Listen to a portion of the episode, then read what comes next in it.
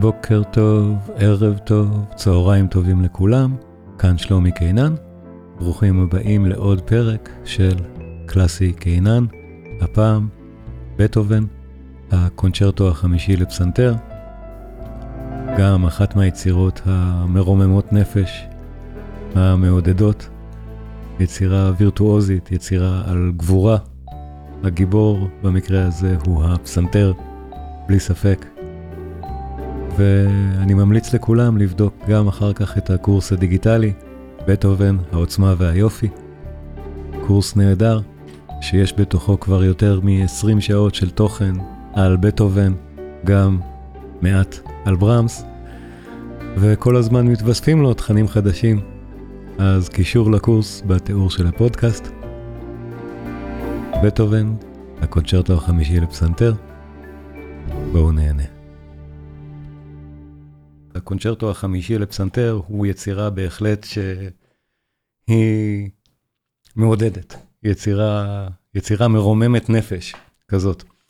התקופה של בטהובן שאנחנו מדברים עליה גם קודם, גם בפעם הקודמת עם הקונצ'רטו הרביעי, זה התקופה השנייה של בטהובן, מה שנקרא, התקופה היצירתית השנייה שלו, שלפעמים היא מכונה גם התקופה ההירואית. אה, לא סתם היא מכונה כך, והקונצ'רטו הזה הוא בהחלט דוגמה ליצירה הירואית, אבל אנחנו זוכרים שמה שסימן את התחלת התקופה זה הסימפוניה ההירואית, סימפוניה הירואיקה, שסימנה באמת את, ה...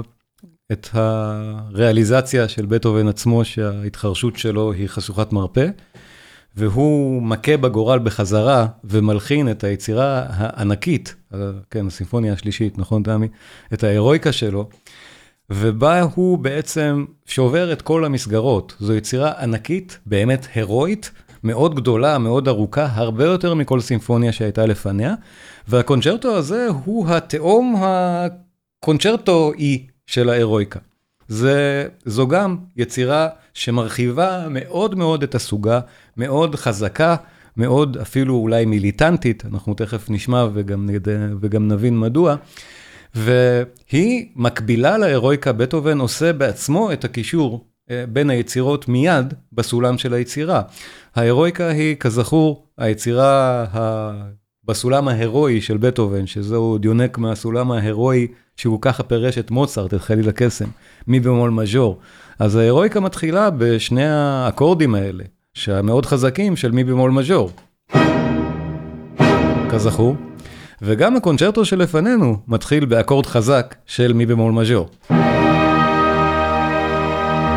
אז כן, בטהובן בעצמו מייצר את הקשר ההדוק ביצירות ההירואיות האלה של מההירואיקה לקונצ'רטו לפסנתר, הקונצ'רטו החמישי לפסנתר, והתקופה הזאת אכן מכונה התקופה ההירואית, והקונצ'רטו החמישי לפסנתר זו אחת מהיצירות המרכזיות ההירואיות של בטהובן בתקופה הזאת, בזה אין בכלל ספק. הרקע ההירואי שלה הוא בגלל שבטהובן בעצמו כאן אה, כמעט כבר עזב את וינה. הציעו לו הצעה מאוד טובה של להיות קאפלמייסטר בקאסל, שזה בגרמניה, והוא רצה ללכת. ושלושה אצילים עשירים הציעו לו משכורת תמורת הישארותו בווינה. אחד מהם זה הארכידוקס רודולף, שבאמת היצירה הזו מוקדשת לו, והיצירה הזו היא קונצ'רטו שהולחן במסגרת אותו סוג של משכורת שבטהובן קיבל, בשביל שבאמת יוכל להתקיים מהלחנה בלבד. היה לו ברור בשלב הזה שכבר מבצע, בגלל ההתחרשות שלו, הוא כבר לא יכול להמשיך להיות, לכן גם זה הקונצ'רטו הכנראה האחרון. אז דיברנו בקונצ'רטו הרביעי לפסנתר, איך בטהובן בעצם, זו הפעם האחרונה שהוא הופיע בעצמו וניגן ביצירה שהיא קונצ'רטו עם תזמורת בפומבי, כי אחר כך כבר, כבר כנראה מצב השמיעה שלו לא אפשר את זה בתקופה הזאת, אבל כאן הוא מלחין באמת את, ה, את הקונצ'רטו הזה, ולא הוא אמור לבצע את זה, אבל הוא מלחין את זה כנראה עבור הארכידוקס רודולף שביקש קונצ'רטו וקיבל באמת את היצירה הענקית והמאוד מאוד רחבה הזו, כי בטהובן כאן, כמו בהירואיקה, שובר את המסגרות ועושה משהו הרבה הרבה יותר גדול מהמקובל בכל המובנים. וכמו שההירואיקה היא סימפוניית גבורה, שהגיבור בעצם הוא המלחין, הוא בטהובן עצמו. גם כאן הגיבור הוא הפסנתר. אנחנו באמת שומעים בפעם הראשונה איך הפסנתר מקבל פה אוטונומיה שלא הייתה לו ביצירות מהסוגה הזאת בתקופה הקלאסית של מוצרט, ברור שלא, וכאן הפסנתר הוא מההתחלה הכלי סולו המוביל באמת את כל העניין, ואנחנו נשמע הרבה מאוד פסאז'ים של פסנתר לבד, כמו הדרך המעניינת מאוד שבה היצירה מתחילה. הפרק הראשון הוא ענק, הוא יותר מ-20 דקות, היצירה כולה היא מאוד ארוכה יחסית, ותכף אנחנו באמת נתחיל כבר להאזין, אבל אה, זה, בטהובן לא הלחין שום קונצ'רטו באורך הזה, ויש מעט מאוד פרקי קונצ'רטו שאורכם מעל 20 דקות כמו זה, ובאמת זה פרק ארוך ומורכב, והדבר המאוד מאוד מעניין שמאפיין אותו כאמור זה הפסנתר ה... זיקוקי הדינור הפסנתריים שמתחילים גם את, ה, גם את הקונצ'רטו וממשיכים, הפסנתר ממשיך לכל אורך הפרק ובעצם לכל אורך היצירה להיות הדבר המאוד בולט הווירטואוזי שמוביל את הכל ובזה שוב בטהובן נותן את האות ליצירות הרומנטיות, לקונצ'רטי הרומנטיים שבאו אחר כך וכשהפסנתרן הוא בהחלט מרכז העניין ואין בכלל, בכלל מה לדבר, זה, זו הנקודה פה. היצירה, מדוע היא כל כך מיליטנטית, אני גם, אני אדבר על זה תוך כדי זה שנאזין למוזיקה, כי כאמור זו יצירה ארוכה ואני רוצה להתחיל, שנתחיל להאזין, אבל שימו לב שאחרי אותו אקורד שפותח את הדבר הזה, שאמרנו שזה המי במול מז'ור מההירואיקה, יש לנו מיד את הפסנתר, עושה המון המון דברים והמון זיקוקי דינור באמת, פסנתריים בלבד, והתזמורת רק עונה לו בעוד כמה, בעוד שני אקורדים כאלה. אבל הפסנתר נשאר פה לבד, בעצם בסוג של קדנצה, מתחיל את היצירה במין קדנצה לפסנתר סולו, שזה מאוד מאוד חריג ומבשר את הבאות. לא, אף, אף אחד לא התחיל קונצ'רטו בצורה הזאת בכלל, וזה קורה הרבה הרבה לפני הנושא הראשון בכלל. הפסנתר מנגן כאן משהו שהוא לא בדיוק מוטיב אפילו. זה מין ארפג'ים עולים ויורדים וכל מיני דברים שאי אפשר לזהות אותם כתוכן תמטי מלודי שניתן להיאחז בו. זה בכלל לא הנושא הראשון, זה מין פתיחה מאוד מאוד ארוכה של הפסנתר, ורק אחר כך אנחנו מגיעים לנושא הראשון שאווירתו בהחלט מיליטנטית. הנושא הראשון נשמע כך.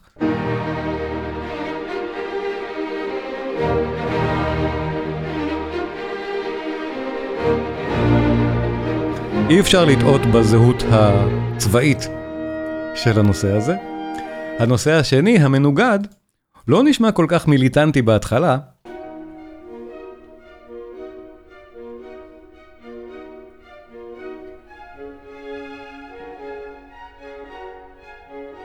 אבל גם בו יש מין אלמנט קטן של מרש או של צעידה, שבטהובן אחר כך נותן לנו את ה... כשהוא מפתח אותו מעט ברה-אקספוזיציה, אנחנו מבינים שהדבר הזה בעצם יכול גם הוא להיות מיליטנטי.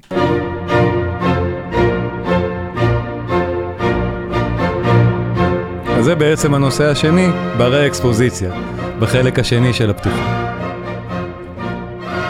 ויש לנו גם נושא שלישי שניתן לפסנתר בלבד. אם לא הבנו שהיצירה הזאת היא פסנתר ואז התזמורת, הנושא השלישי מנוגן רק על ידי הפסנתר, ורק באמת ברה-אקספוזיציה, בחלק שבו בעצם הפסנתר חוזר על הנושא הראשון, הנושא השני, ואז נושא שלישי, קטן ויחסית שולי, אבל שניתן אך ורק לפסנתר.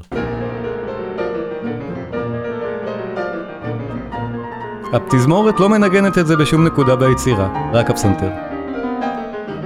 אז כאמור, הפרק הזה ארוך ומורכב, ותוך כדי ההאזנה אני גם אגיד לאיזה חלק אנחנו מאזינים, ומה קורה פה בדיוק מבחינה מבנית, וגם עוד כל מיני פרטי, פרטים מעניינים על הקונצ'רטו ועל היצירה שלו. זה מתחיל כאמור בזיקוקי הדינור הפסנתריים של, ה... של הפתיחה במי במול מז'ור, הפתיחה ההירואית. פסנתר.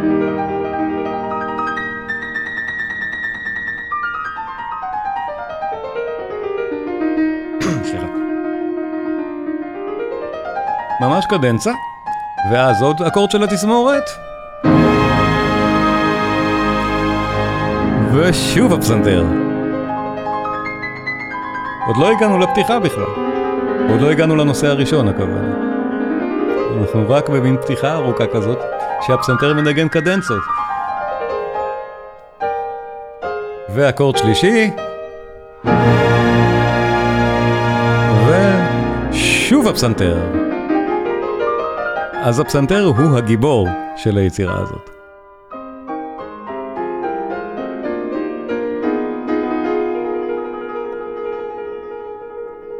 ועכשיו הוא מכין לנו את הכניסה לנושא הראשון. שימו לב איזה פתיחה ארוכה של קונצ'רטו בלי להגיע לנושא הראשון. בטהובן מרחיב את הצורה כאן, נושא ראשון.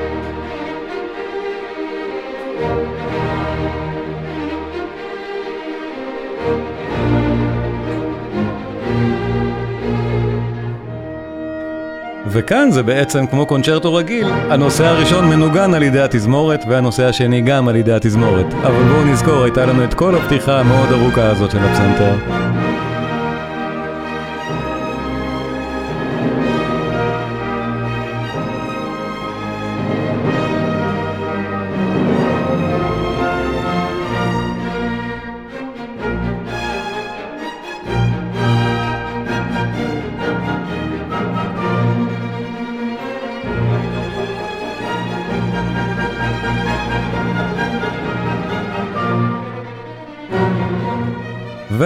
ואנחנו נכנסים לנושא השני, המנוגד, מנוגן על ידי התזמורת. אבל אמרנו, מנוגד עדיין, בטהובן עוד מעט כשמפתח את הנושאים האלה יעשה גם אותו מעט מיליטנטי. מרש. בינתיים עוד לא. נושא נהדר.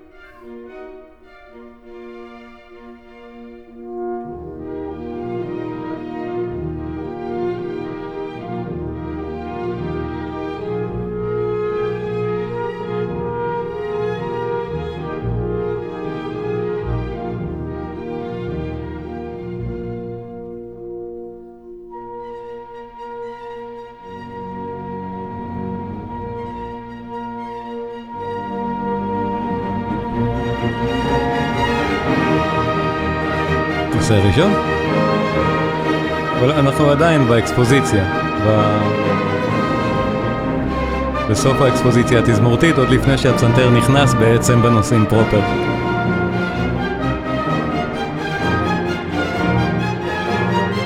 אני אראה איזה הקלטה אנחנו משמיעים. כרגיל, בסרבי הזה, אנחנו במחזור הנהדר של ברנדל וראטל, הקלטות נפלאות של מחזור הקונצ'רטי.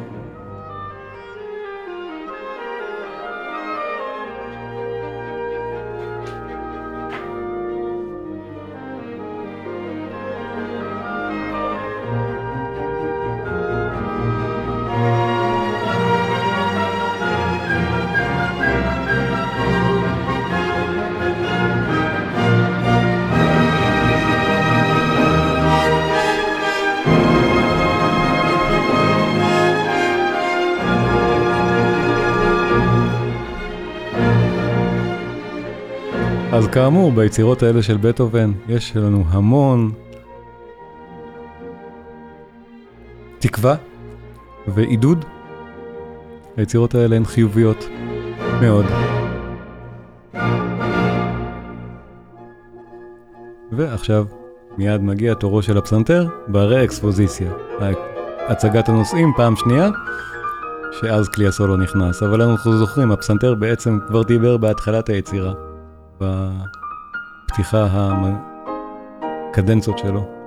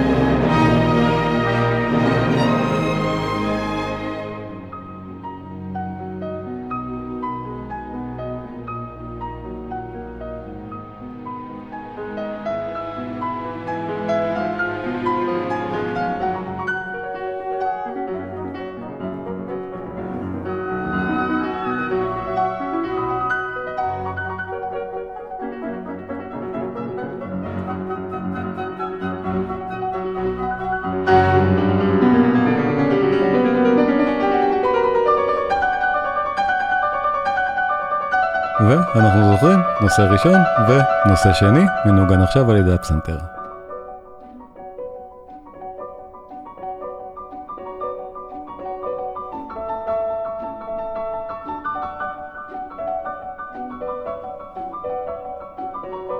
כמה קטעי סולו של פסנתר יש כאן? נהדר.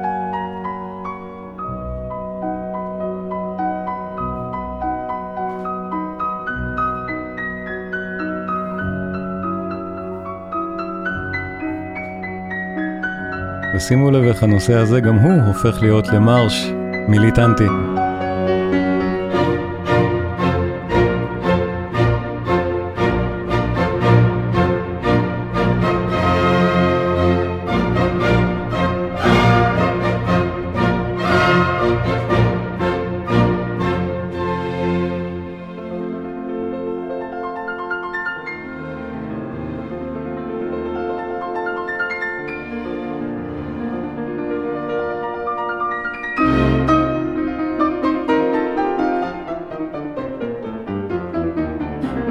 ונושא שלישי, שמנוגן רק על ידי הפסנתר, התזמורת לא מנגנת אותו. הפסנתר פה הוא בהחלט הכוכב של העניין, ואנחנו שומעים איזו הפרדה יש בין הפסנתר לתזמורת. הפסנתר הוא הגיבור.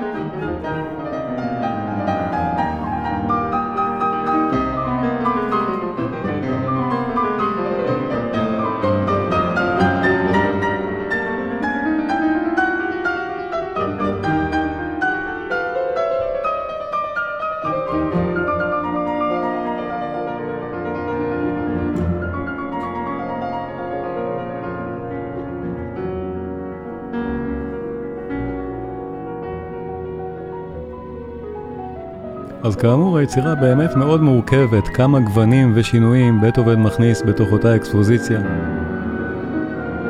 ואיך הוא משחק עם שלושת הנושאים שלו ומפתח אותם. כמה דינמיקה, חזק, חלש.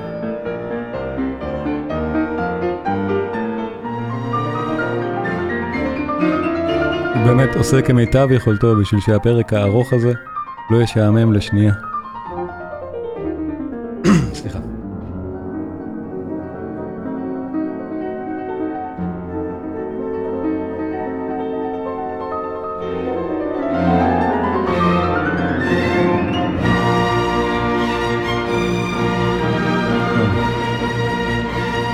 הקודה של האקספוזיציה, הנושא הראשון, אנחנו כבר מזהים אותו מצוין.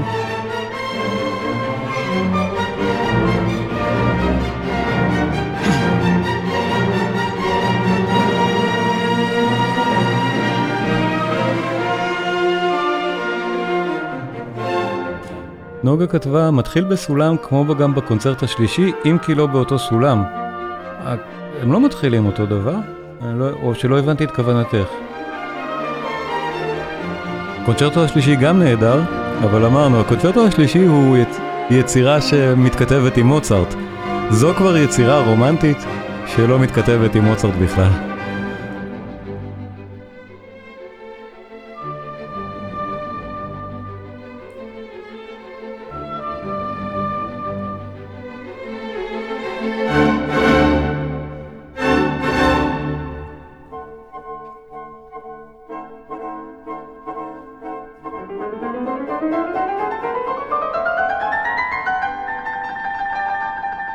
והפסנתר בונה לנו פה נהדר את הכניסה לחלק הפיתוח היפהפה של הפרק.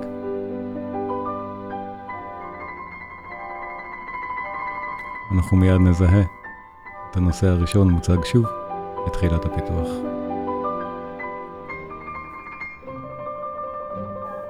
נושא ראשון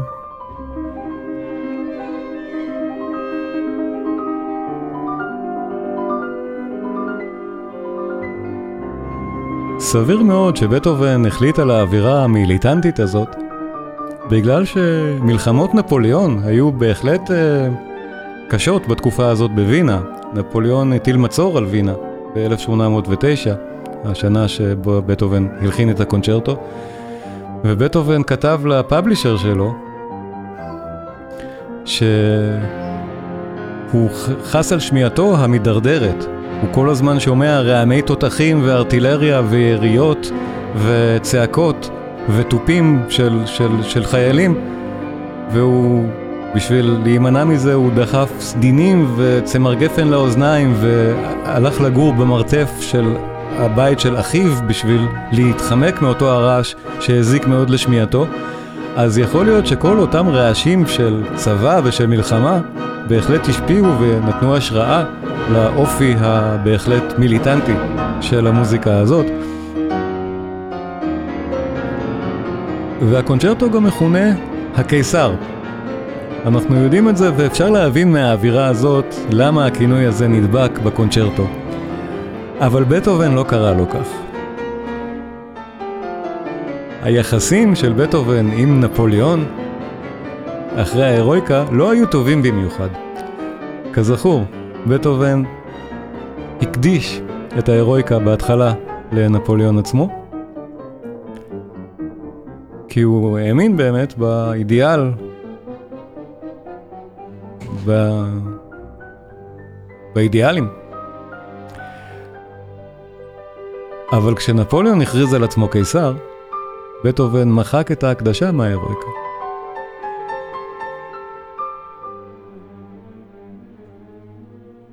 אז לא הוא כינה את היצירה הזאת הקיסר, ואנחנו לא בדיוק יודעים מאיפה הכינוי הזה דבק בה.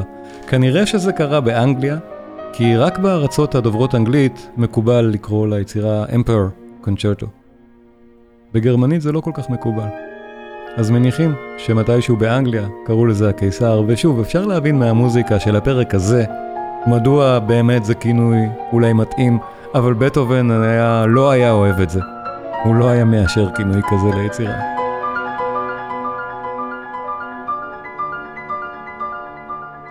שימו לב, גמרנו עם חלק הפיתוח, וכשאנחנו נכנסים לרקפיטולציה, החלק שבו צריך לחזור על שלושת הנושאים, בטהובן חוזר גם בצורה מקוצרת, קודם כל על הפתיחה, לפני שהוא מגיע לנושא הראשון. שימו לב, עכשיו.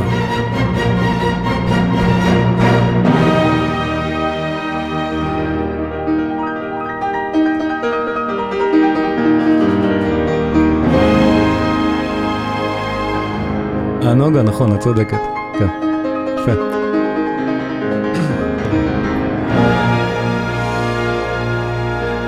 אז אנחנו זוכרים, זה בעצם הפתיחה של הקונצ'רטו, מקוצר מעט, והנושא הראשון, כמו בפתיחה, יגיע לנו רק אחרי.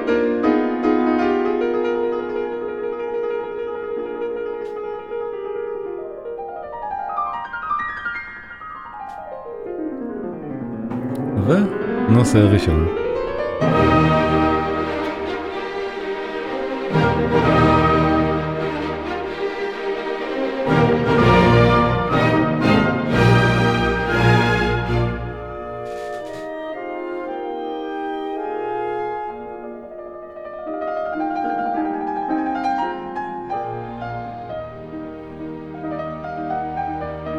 נהדר, מה שבטהובן עושה כאן מהנושא הזה. הוא נותן אותו לפסנתר בצורה פתאום רכה כל כך. בכלל, הפרק המורכב הזה כל כך יפה.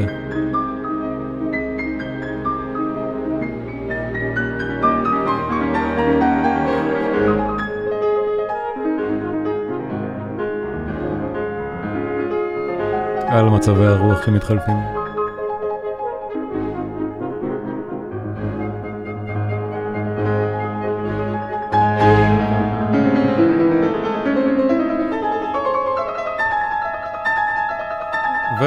ואנחנו זוכרים, עכשיו מגיע הנושא השני, בהתחלה מנוגד.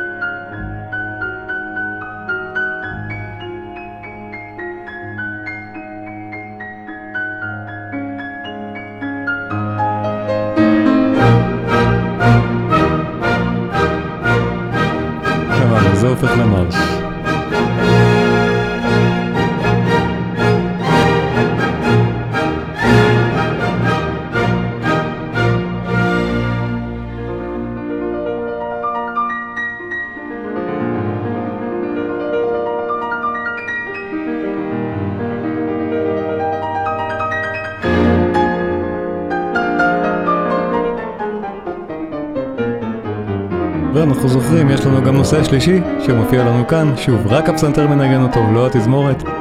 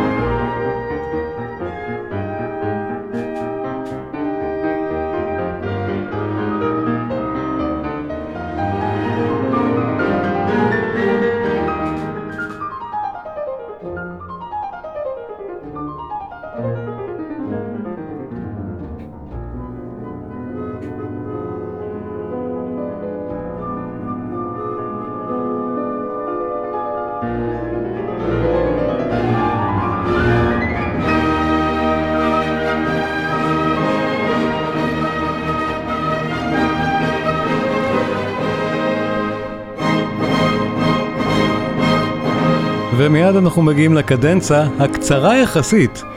במקרה הזה, בגלל שזה התחיל בקדנצה כל כך ארוכה, הקדנצה כאן, חלק הסולו של הפסנתר, הוא קצר יחסית, וזו הפעם הראשונה שבטהובן כותב קדנצה ועומד על זה שלא ישנו אותה, שאף אחד אחר לא ילחין קדנצה, ששום פסנתרן לא ילחין אותה, זה חלק מהקונצ'רטו. וכך צריך לבצע את זה, בדיוק כמו שבטהובן כתב, היה מקובל עד כאן שהסולנים יכולים לאלתר משהו בקדנציה הזאת, כאן בטהובן אומר, לא, רק הקדנציה שהוא הלחין.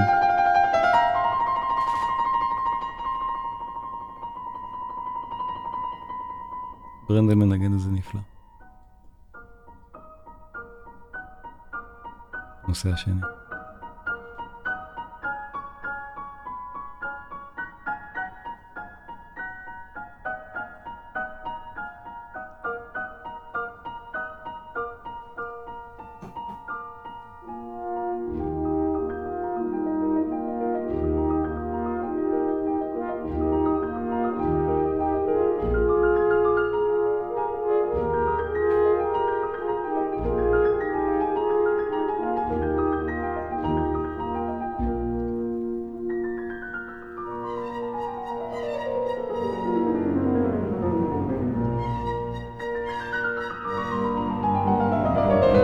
והגענו לקודה.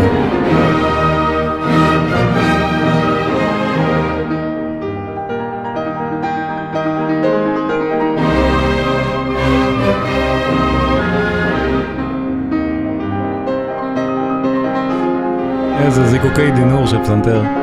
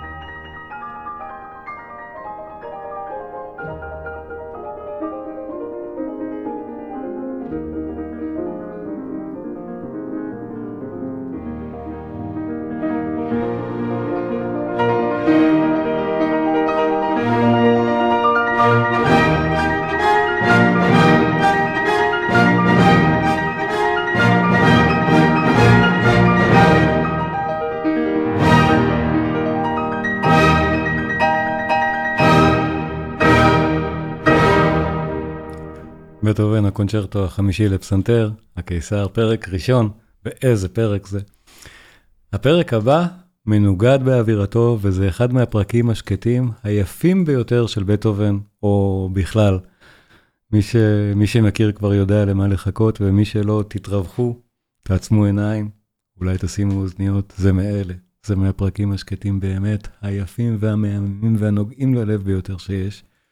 המבנה מאוד פשוט כאן, א', ב', א', אבל הכניסה של הפסנתר, הכניסה המפורסמת כשהוא מתחיל, אחרי שהתזמורת פותחת, זה אחד מהרגעים הכי שעושים ככה. אנחנו נשמע את זה. בואו נאזין.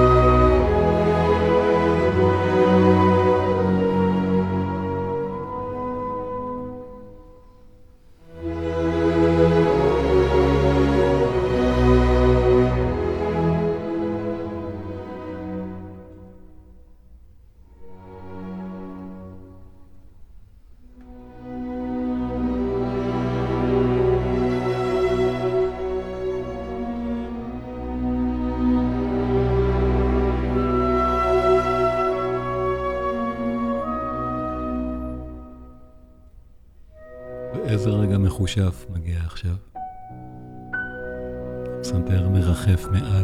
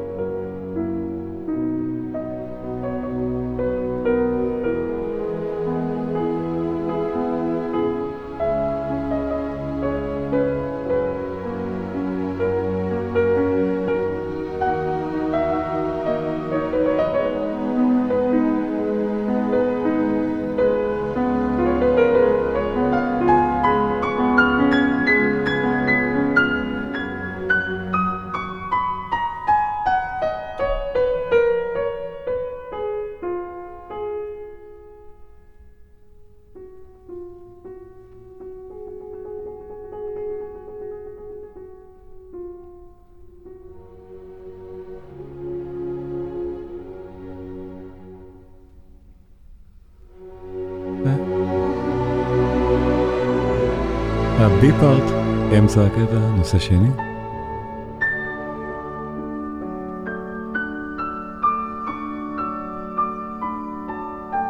כל כך ענוג.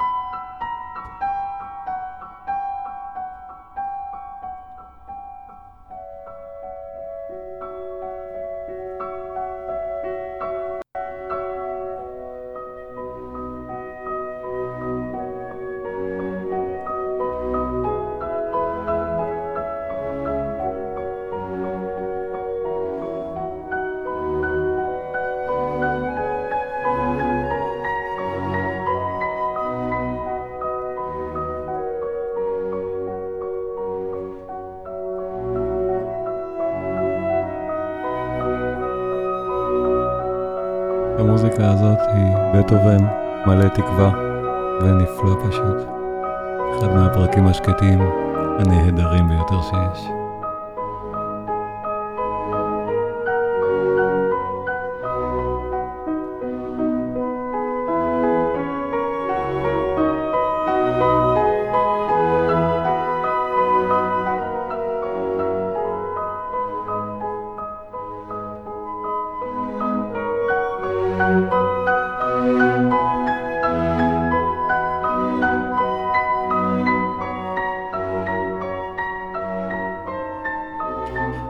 ובטהובן עושה כאן עוד משהו מאוד לא שגרתי, ומחבר בעצם את הפרק הזה לפרק הבא, לפינאלה של הקונצ'רטו. אני אפסיק כשהפרק הזה נגמר בשביל להסביר קצת על הפינאלה, אבל שימו לב איך עוד מעט אנחנו נתחיל לשמוע בעצם משהו שמרמז על הנושא של הפינאלה, ואז נכנס לפינאלה עצמו. הפרק אמור להיגמר כאן, אבל הוא לא מסתיים כאן, יש עוד זנב קטן שמכין את החיבור לפרק הבא.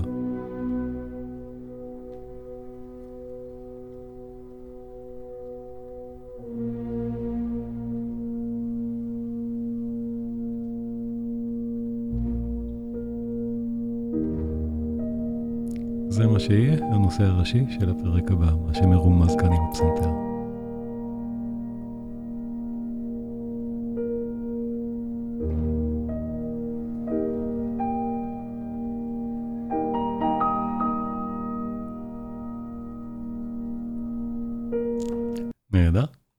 והפרק האחרון, הפרק השלישי של הקונצ'רטו, אנחנו חוזרים לאווירה, לאו דווקא אולי מיליטנטית הפעם, אבל פשוט מאוד מאוד עולצת, זה נשמע אולי כמו, כמו ריקוד, ריקוד בטהובני, פרוע. זה בנוי בצורת רונדו, שוב בטהובן מאוד אוהב, סונטה רונדו, שיש לנו א', ב', א', ג', א', ב', א', את הצורות האלה, כשג', שחלק C באמצע, הוא גם מין חלק הפיתוח של העניין, אבל מה שחשוב פה זה את הנושא הראשי של הרונדו, שנרמז לנו עכשיו, וכמו בפרק הראשון, הנושא הזה מוצג כמעט תמיד בהתחלה על ידי הפסנתר. לא עם התזמורת, התזמורת רק תענה אחר כך. זה נושא הרונדו.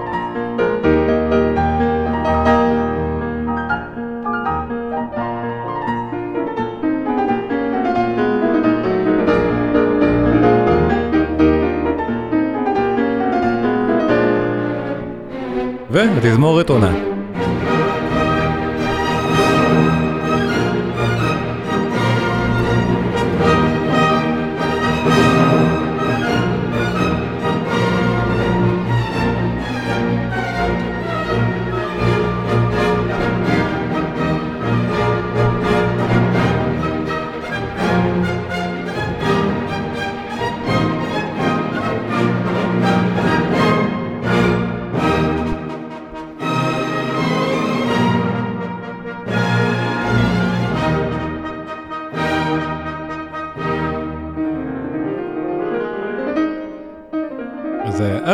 א', ועכשיו אנחנו מקבלים ב', כמו בצורת רונדו, אבל שוב, זה מאוד מאוד מורחב כאן, נושא ב'. יפהפה. ואנחנו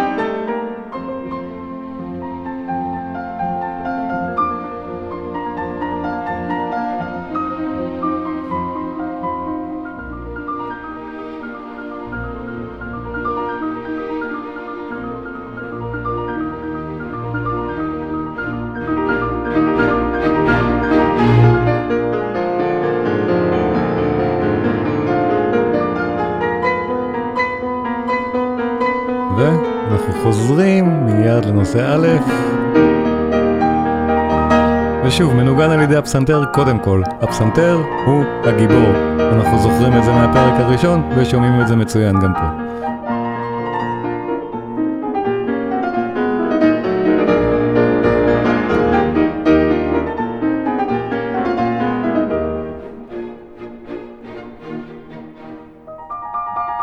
ואנחנו מגיעים לחלק C, מין חלק פיתוח שבצורת הסונטה רונדו.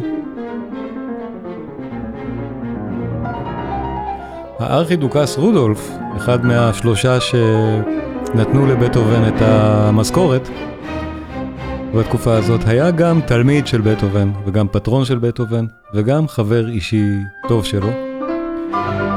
ובגלל אותה מלחמה, מלחמות נפוליאון, היצירה באמת לא עלתה לביצוע עד שנתיים אחר כך, עד 1811, שאז בביצוע הבכורה בווינה, ניגן באמת אחד מהתלמידים המעולים של בטהובן, צ'רני. ואחר כך היא הפכה להיות באמת יצירה אהובה מאוד על פסנתרנים וירטואוזים מבצעים בגלל תפקיד הפסנתר הכל כך, כל כך חזק ומלהיב שיש כאן. הראש וראשון להם היה כמובן פרנץ ליסט, שהיצירה הזאת, הקונצ'רטו החמישי לפסנתר של בטהובן, הייתה אחת מהיצירות שהוא הכי הרבה פעמים ביצע, אחת מהקונצ'רטי הכי אהובים על ליסט באמת כווירטואוז פסנתר ענק של, של התקופה הרומנטית. הנה, שוב, פיתוח של נושא הרונדו, פיתוח נהדר.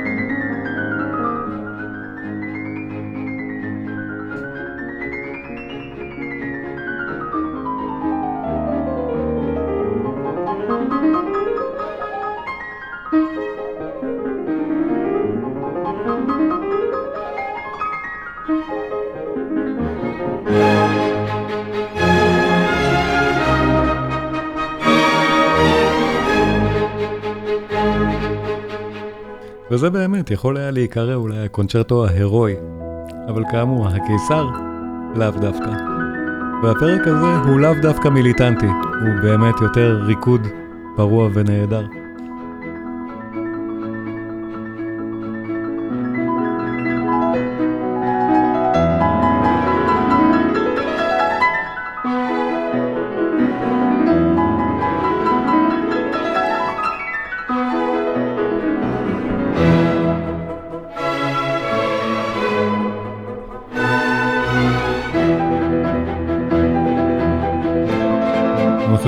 בכמה דמיון בטהובן מפתח את נושא הרונדו הזה בחלק הפיתוח כאן. כל כך הרבה וריאציות נהדרות על אותו נושא ריקודי נהדר.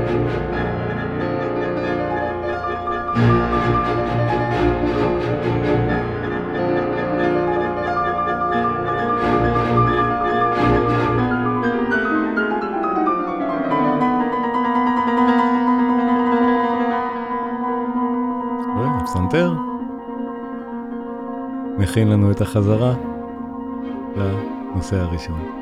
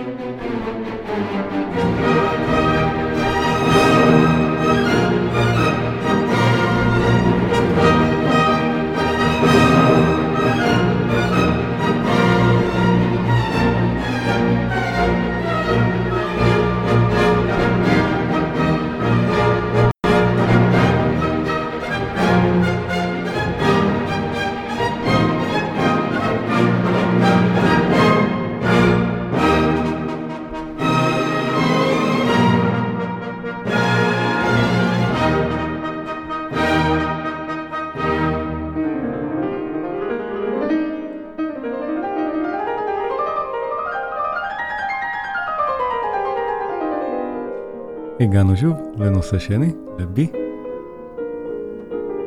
הפעם על ידי הפסנתר.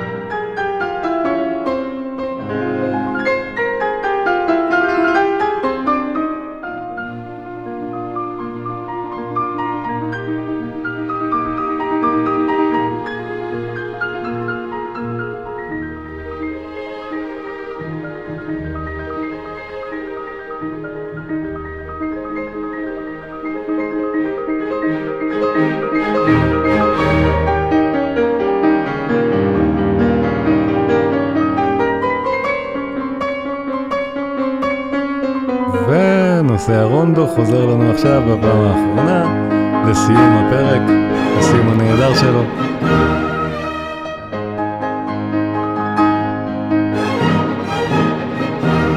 באמת יצירה משובבת נפש, וקשה מאוד לדעת, להעלות על הדעת איך בטהובן הרגיש כשהוא הלחין את הקונצ'רטו הזה, והוא ידע שלא הוא עתיד לבצע אותו. זה בטח היה מאמץ קשה מאוד,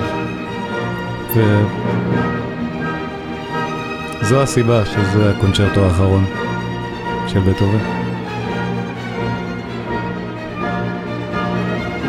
כנראה זה היה קשה לו כבר נפשית להלחין את דווקא את צורה סוגת הקונצ'רטו, כשלא הוא יכול לבצע. בהיותו אחד באמת הפסנתרנים הנפלאים של תקופתו, אם לא הנפלא שבהם.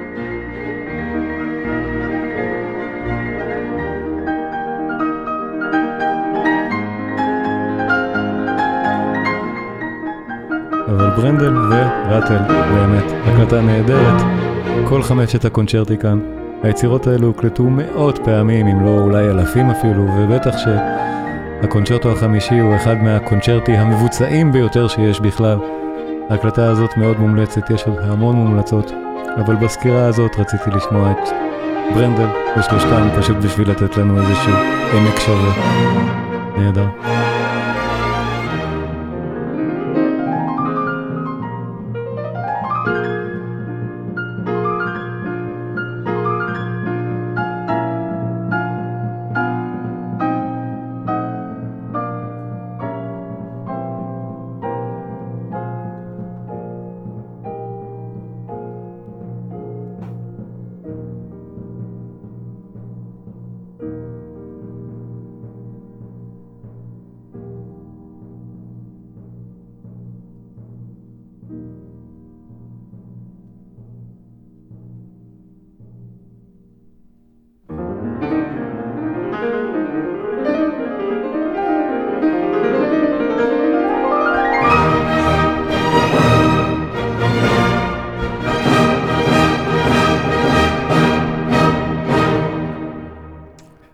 בטהובן, הקונצ'רטו החמישי לפסנתר, איזה יצירה נהדרת, מלבבת ומשובבת נפש, ופשוט נפלאה. תודה לכם על הצפייה או ההאזנה. אז מאחר ואנחנו מאוד אוהבים את בטהובן ורוצים להעמיק, תרשו לי להמליץ לכם על הקורס בטהובן, העוצמה והיופי. זה קורס דיגיטלי מאוד מאוד מעמיק על המלחין, על יצירותיו, עם המון תוכן. יותר מ-20 שעות של תוכן מחכות לכם בקורס הזה. תחילת הדרך, הדרך למעלה, הירויקה, התקופה השנייה, התקופה השלישית, הסימפוניה התשיעית חלק א', הסימפוניה התשיעית חלק ב', זה ניתוח מוזיקלי מלא של היצירה. תכנים נוספים, הקונצ'רטי לפסנתר, הקונצ'רטו הרביעי לפסנתר, הסימפוניה החמישית, כשהיידן פגש את בטהובן, הסונטות לפסנתר א' וב', הקונצ'רטו הרומנטי לפסנתר שומן וגריג, וגם, חוץ ממה שכבר יש כאן, אני מוסיף ממש היום עוד שלוש הרצאות על בראמס שקשורות לזה, ועוד שתיים על בטהובן שעדיין לא נכנסו לקורס, אבל כאמור, אני משדרג את זה כל הזמן ככל שאני עצמי מעביר עוד תוכן, אז יש פה המון מה לראות. ובנוסף, לא פחות חשוב, בונוסים, הסרט הדוקומנטרי המעולה, בית'ובנ's Hair, שערו של בטהובן, קצת קשה להשגה, מרתק על מה בדיוק גרם לחירשותו של בטהובן ולמותו. מחקר מאוד מאוד מעניין, אני לא אעשה ספוילרים, שווה, שווה צפייה.